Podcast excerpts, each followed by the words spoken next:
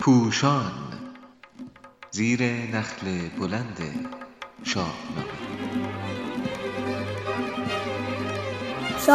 خوانی از زبان فردوسی خردمند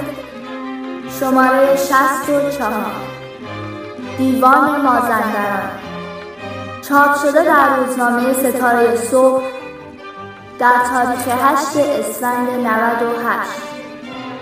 نویسنده علی رضا فرهادی گوینده باران تاهری نخستین ماجراجویی کیکاووس جنگ با دیوان مازندران است. در شاهنامه از همان آغاز از دیوهایی صحبت می شود که فرزند کیومرث را می کشند. در دوران تهمورث دیوان به بند کشیده می شوند و خط را به انسان می آموزند. در زمان جمشید دیوها کاخ و گرمابه می سازند. درباره این که دیو چه موجودی است گفته ها فراوان است. از آن میان گاه داستان دیوان مازندران به کوهها و یا آتشفشان دماوند مانند می شود و گاه این واژه را نخست به معنای خدا و برگرفته از دوا در سانسکریت و همان زئوس در یونانی می دانند که پس از زرتشت در معنی اهریمن به کار رفته است. ولی فردوسی آنگاه که می‌خواهد داستان اکیوان دیف را آغاز کند با فلسفه‌دان بسیار گوی در می‌افتد تا این داستان را در برابر خرد نداند و خرافات نشمارد. جهان پر شگفتی است چون بنگری ندارد کسی آلت داوری نباشی بدین گفته هم داستان که دهقان همی گوید از باستان خردمند کین داستان بشنود به دانش گراید بدین نگرود ولی کن چو معنیش یاد آوری شوی رام و کوته شود داوری یعنی گرچه شگفتی ها را ناممکن نمی داند و وجود دیو را یکسره رد نمی کند ولی می پذیرد که خردمند دانش را برمی‌گزیند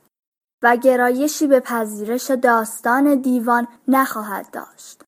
با این حال می‌افزاید که دیو نمادین سمبولیک است و مقصود نهفته در پس داستان است که اهمیت دارد. پس از کشته شدن اکیوان دیو هم دیدگاه خود را چنین آشکار می‌کند: تو مردیو را مردم بد شناس کسی کو ندارد ز یزدان سپاس هر آن کو بگشت از ره مردمی ز دیوان شمر مشمرش ز آدمی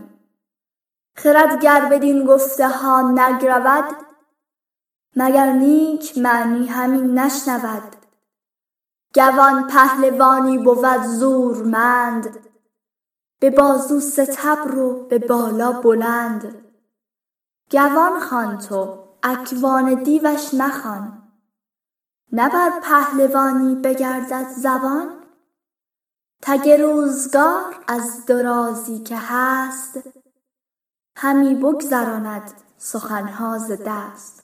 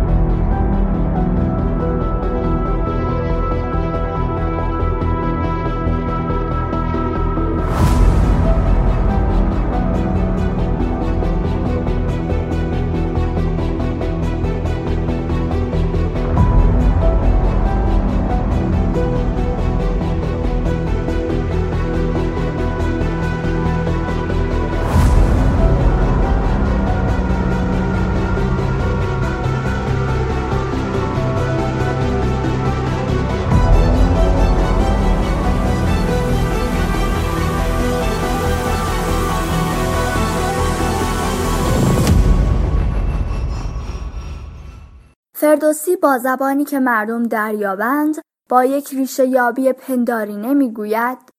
اکوان در زبان پهلوی همان معنای گوان یا پهلوانان زورمند را دارد و دیو هم انسانی است که از راه مردمی روی برگردانده باشد. به هر حال میتوان گفت دیوها انسان‌های از نوع دیگر و حتی شاید ساکنان پیشین این سرزمین بودند و با مهاجرت نیاکان ما از سرزمین‌های سرد شمالی آن ساکنان یا در جنگ از میان رفتند و یا با تسلیم شدن کم کم در فرهنگ نیاکان ما جذب شدند. مازندران نیز موضوع گفتگوهای فراوانی بوده که از مازندران کنونی تا جایی در هند یا یمن را در بر می‌گیرد.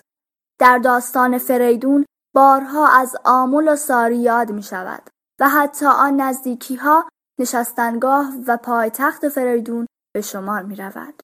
از آمول گذر سوی تمیشه کرد، نشستن در آن نامور پیشه کرد. ولی این نام‌ها بخشی از مازندران شاهنامه نیستند. نخستین بار در زمان منوچهر است که سام را در مازندران و سکسار و گرگسار و در نبرد با نره دیوان مازندران می‌بینیم. ولی فضای اسطوره ممکن است با منطق و روابط علت و معلولی همخوانی نداشته باشد و نتوان آن را با جغرافیای واقعی انطباق داد. زال که خود بارها شاهد رفتن پدر به مازندران و اسیر کردن دیوان مازندران به دست سام بوده است، به کاووس میگوید که بر سر مرا روز چندی گذشت، سپهر از بر خاک تیره بگشت، منوچهر شد زین جهان فراق، وزو ماند ایدر بسی گنج و کاخ، همان زو ابا نوذر و کیقباد، چه مایه بزرگان که داریم یاد، ابا لشکر گشن و گنداوران، نکردند آهنگ مازندران. پس در منطق اسطوره مازندران میتواند هم به یک منطقه جغرافیایی اشاره داشته باشد، حتی لایه‌هایی از داستان زیبایی‌های مازندران کنونی را وصف کند و هم بخش‌هایی از داستان در ناکجا باشد.